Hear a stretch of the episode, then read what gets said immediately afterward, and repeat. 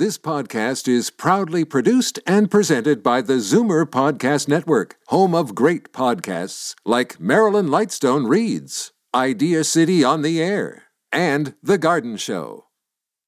You're listening to an exclusive podcast of Fight Back on Zoomer Radio, heard weekdays from noon to one. You're listening to an exclusive podcast of Fight Back on Zoomer Radio, heard weekdays from noon to one. Now, Fight Back with Libby Znaimer on Zoomer Radio. Good afternoon and welcome. Four people have been arrested in connection with that horrific bombing in Manchester, and police confirmed they are hunting a terror network.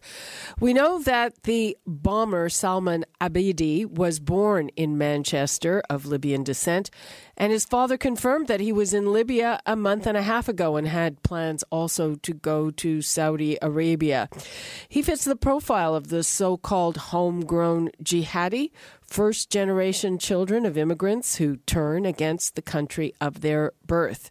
Now, in the wake of the attack, a thousand British soldiers have been deployed to protect landmarks. And with a weekend of large public events here at home, security has been tightened considerably. We want to know if you have changed your plans or have qualms about your kids or other loved ones plans because of this.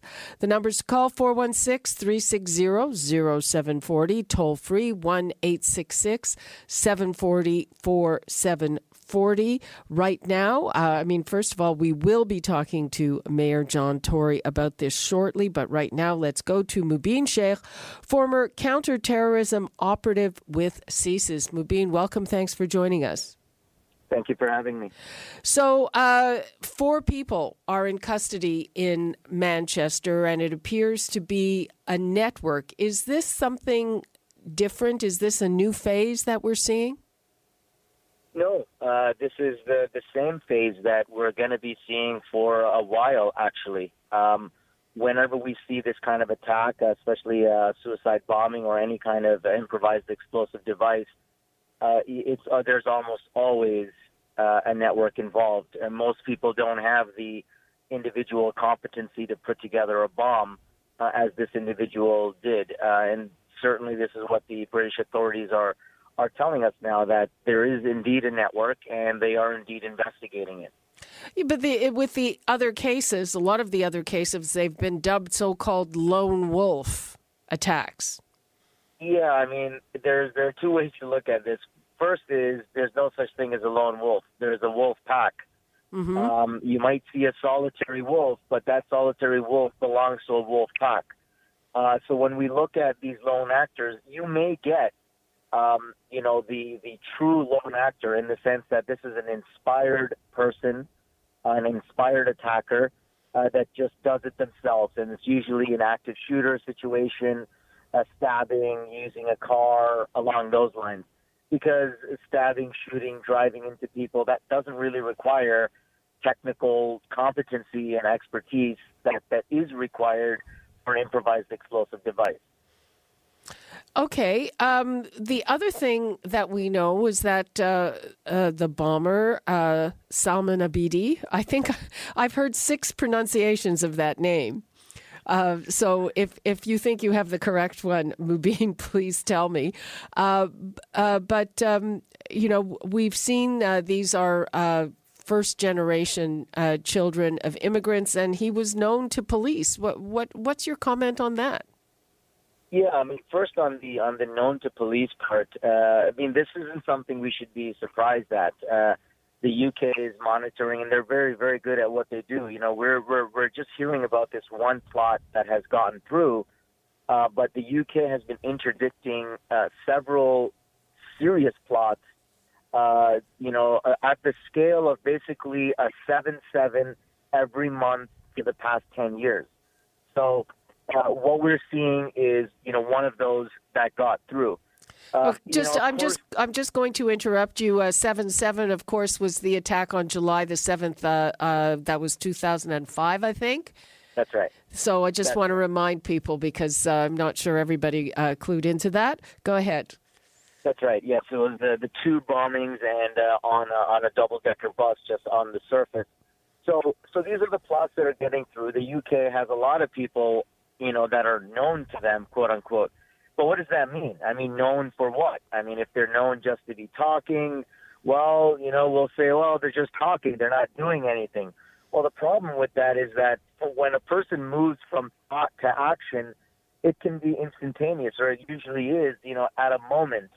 And uh, unless you are there monitoring them 24 7, you are not going to catch them moving from thought to action. And well, this is the dilemma. We're not going to be able to physically and financially monitor everyone that quote unquote we know about. So that's those are the limitations with uh, surveilling these kinds of people. Yeah, but there's also this issue of uh, the travel. Um, is there something yeah. Uh, different, tougher that we should be doing to people who travel uh, to places like this and, and fit a certain profile?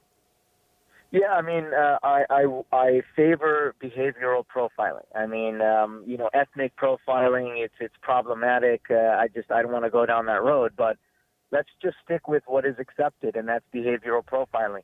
Uh, somebody who is coming back from a country that is currently under civil war, I think it's very well warranted to look into uh, who is this person, who did they go to see, what are they coming back with, and all these sorts of questions.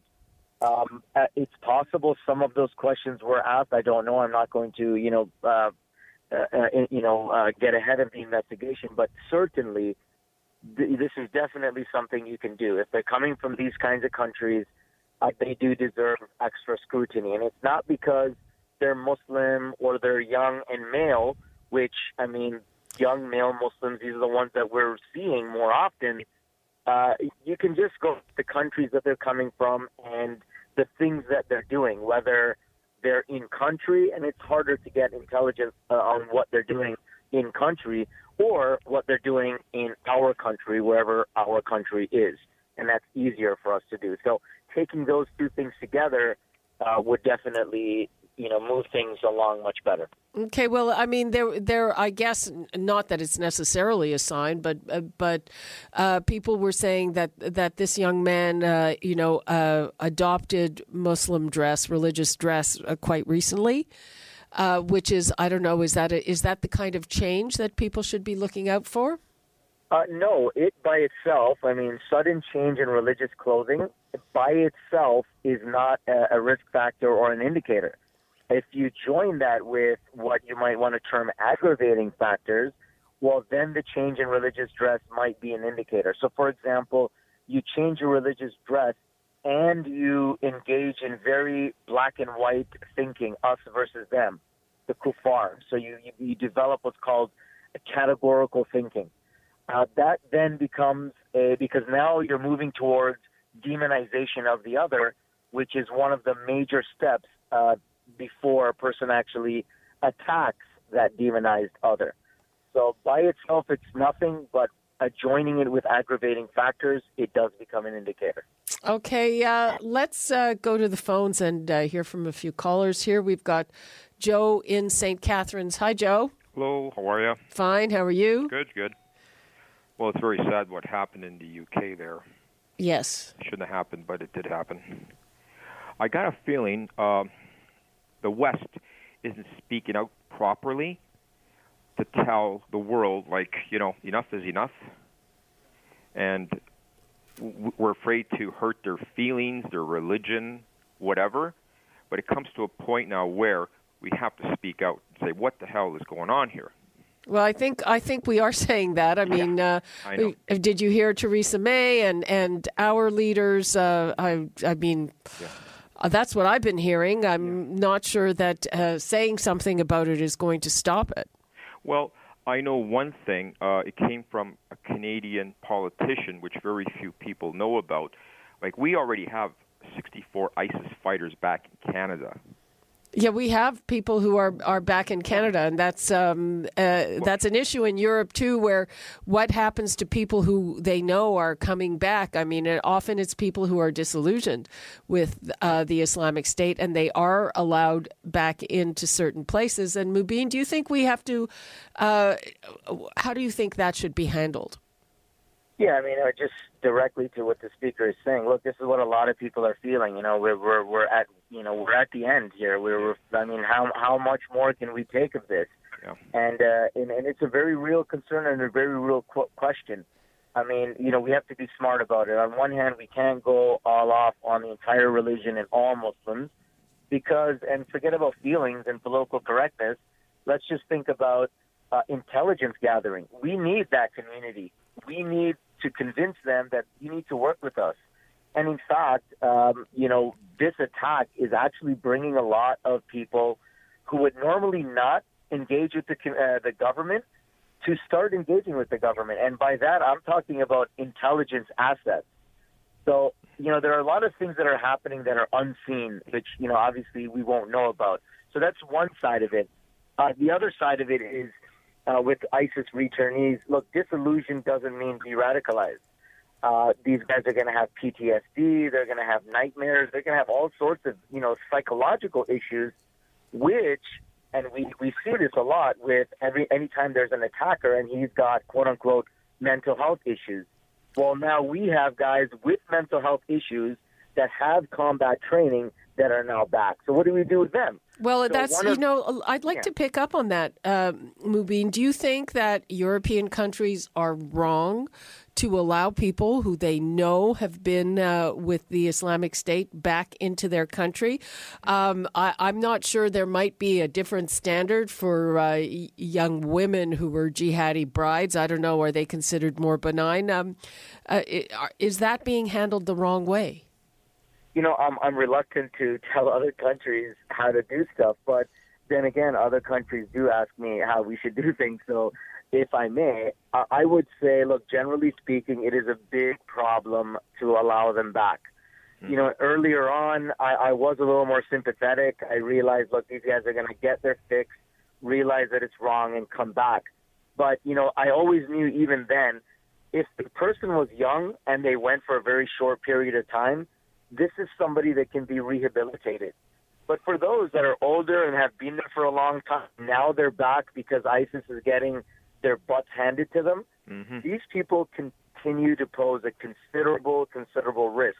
And what I'm afraid of is you have intelligence agents or police officers who may not know the details of the ideology that drives them and will do a threat assessment that doesn't that underestimates the threat that they pose.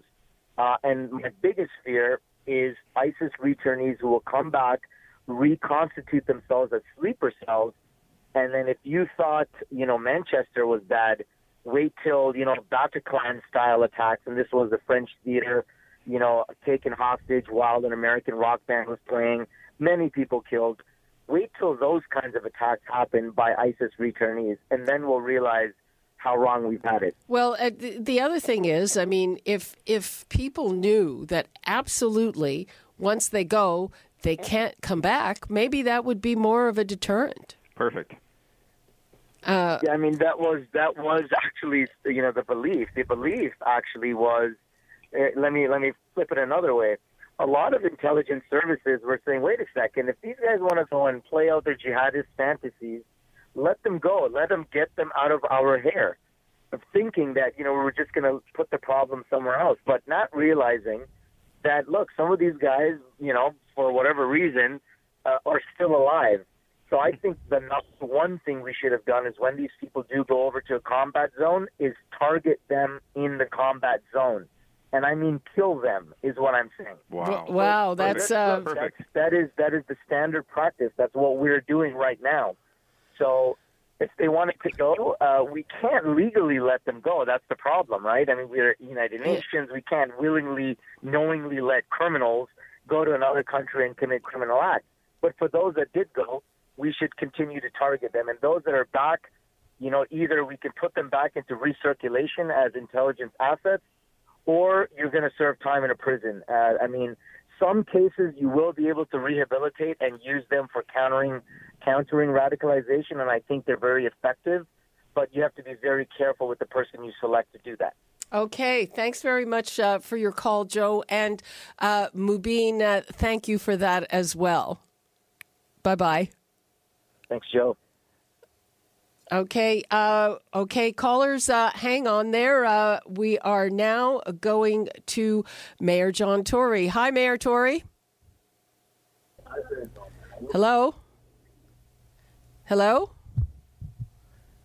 Uh, do we have John Tory? Uh, there appears to be something. Oh, hello. Do we have John Tory? Okay. Uh, we're going to take uh, Margaret in Kitchener. Hi, Margaret. Hi there. Uh, I just have a very simple question. Sure. Um, aren't there such thing as uh, dogs that sniff out bombs? There are, yes. So couldn't they have them at the entrance where the people are coming in? Uh, well, the, uh, yeah, absolutely. Well, then, then that, that would deter the would-be bombers, whatever. Well, if all the security worked perfectly, it would deter the bombers. And uh, as Mubin was explaining, uh, you know, for every uh, for every uh, bombing that goes ahead and is a tragedy like the one we saw in Manchester, there are uh, lots that uh, are foiled. So um, yeah, no no security is perfect, and yes, there are bomb sniffing dogs, and should more of them be deployed uh, at the so-called perimeter of these venues? Um, probably. I, I don't know exactly what was there um, to begin with, but sure. Yeah, especially at events like that, because the the, um, the uh, ISIS group or whatever they they don't like our way of living. Do you think we should, should still be wearing uh, long dresses and uh, veils like they, they did during Jesus' time? Uh, well, yeah, that's uh, that's uh, just the least of it. Um, w- what do you, um, you know, what do you think should be done, Margaret? I think uh, they should work on perfecting uh, detection of the bombs. Mm-hmm. And that, that would, in itself, would deter someone from walking in. Oh, they'll pull some. Oh, Um, I don't know what else to add to that. except- okay, okay, then. Thank you very much for your call. Okay, bye bye. Okay, uh, as yes, are we good to go? Do we have Mayor Tory on the line? here I am, Libby. Hi, how are you? I'm fine. I'm sorry. I just had to step out of city council in order to uh, Okay. talk to you. So here I am. Okay, great. Uh, so we have a, a big weekend ahead of uh, some great concerts, some great public events like Open Doors Toronto. Um, should people expect increased security? Well, I mean, the last thing we're going to do is is indicate uh, that if it was so. I will only say to your listeners this and to you, uh, which is that I am talking to the police chief on a continuous basis, especially after we see incidents like the horror that took place in Manchester, and I am, uh, you know, I'm confirming with him that he is taking, in conjunction with all of the security agencies he deals with every day, every step uh, that he believes is necessary and, and those that he consults with to make sure people in Toronto are safe, including at large venues, special events, or just in going about their day to day lives here. And I'm confident that's exactly what he's doing. Hmm Uh, in Britain, for instance, after this uh, attack, uh, the threat level was raised, and that's made public. Um, do we not do that here? Well, if the threat level was to be raised here, I suspect it would be uh, made public. But I have confirmed with the chief, and again, I make a call every time after an international incident of any kind, big or small, um, to the chief and inquire about whether there are any changes to be made, any arrangements that I need to know about. And uh, when I made that call yesterday to the chief of police for Toronto, uh, he confirmed to me that uh, they're in constant review every day of all the arrangements in place around the city, but that there was no change uh, contemplated to our security level uh, in the city, and uh, so uh, you know, I, I obviously you know will check back in with him, and he, I'm sure if he was contemplating making a change, he would call me, and then we'd have the decision to make about making it public. But I would certainly say to you that in the event there was something going on that uh, necessitated that, I would think it would be wise to uh, tell the public, only because they can help us with their own vigilance and their own eyes and ears uh, to keep on top of any threat that uh, is uh, you know found to exist in our city.